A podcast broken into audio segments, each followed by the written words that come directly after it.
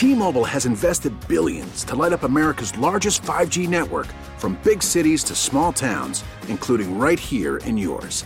And great coverage is just the beginning. Right now, families and small businesses can save up to 20% versus AT&T and Verizon when they switch. Visit your local T-Mobile store today.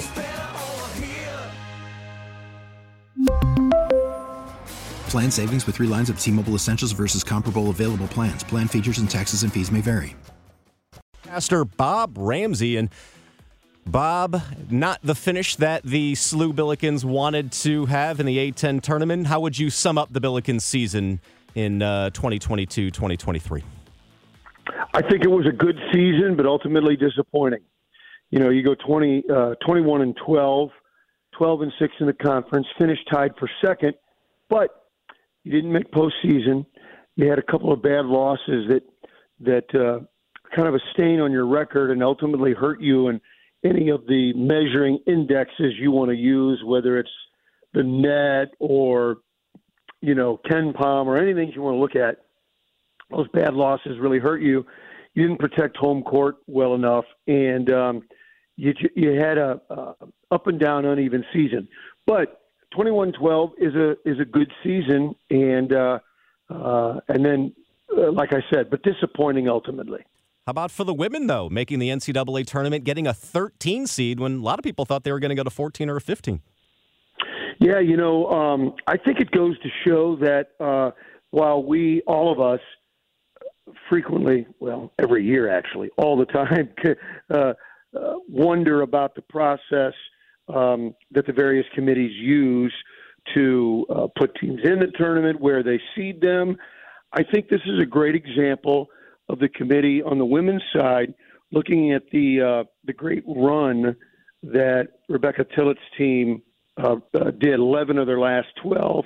They didn't back into the conference championship. They beat the top two teams along the way, and uh, really earned it by the way they were playing late. Uh, going into the tournament, and I think that 13 really rewarded that, and which um, I think most people were a little surprised by that but it shows that the committee does pay attention. SLU broadcaster Bob Ramsey joining us on Total Information AM. I'm Brian Feldman. With Selection Sunday yesterday, Mizzou in the tournament on the men's side as a seven seed taking on Utah State, Illinois a nine seed getting Arkansas, and uh, SEMO also in the tournament. Any thoughts on some of the other local teams that are in uh, March Madness? Really happy for SEMO. You know, um, there uh, so many St. Louis folks have ties to Southeast Missouri.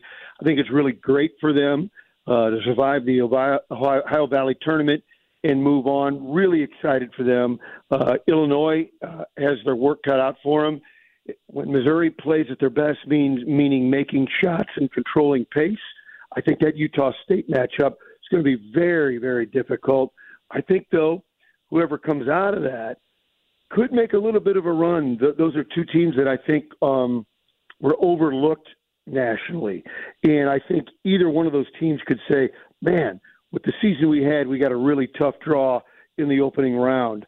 And uh, those are two teams that could have could have done some damage with a better seating. So I think all those things are good. And Illinois will have a challenge as well. Um, if Illinois can find ways to score, I really like their defense. They've got to keep, get their offense clicking better when the games are tight. All right, Bob. Thank you so much, as always, and great work with the Billikens this year. Thanks, Brian.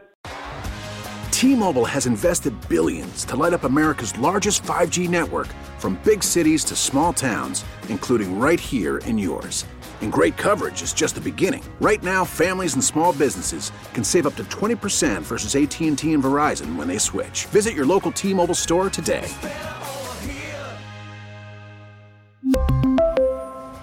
Plan savings with three lines of T Mobile Essentials versus comparable available plans. Plan features and taxes and fees may vary.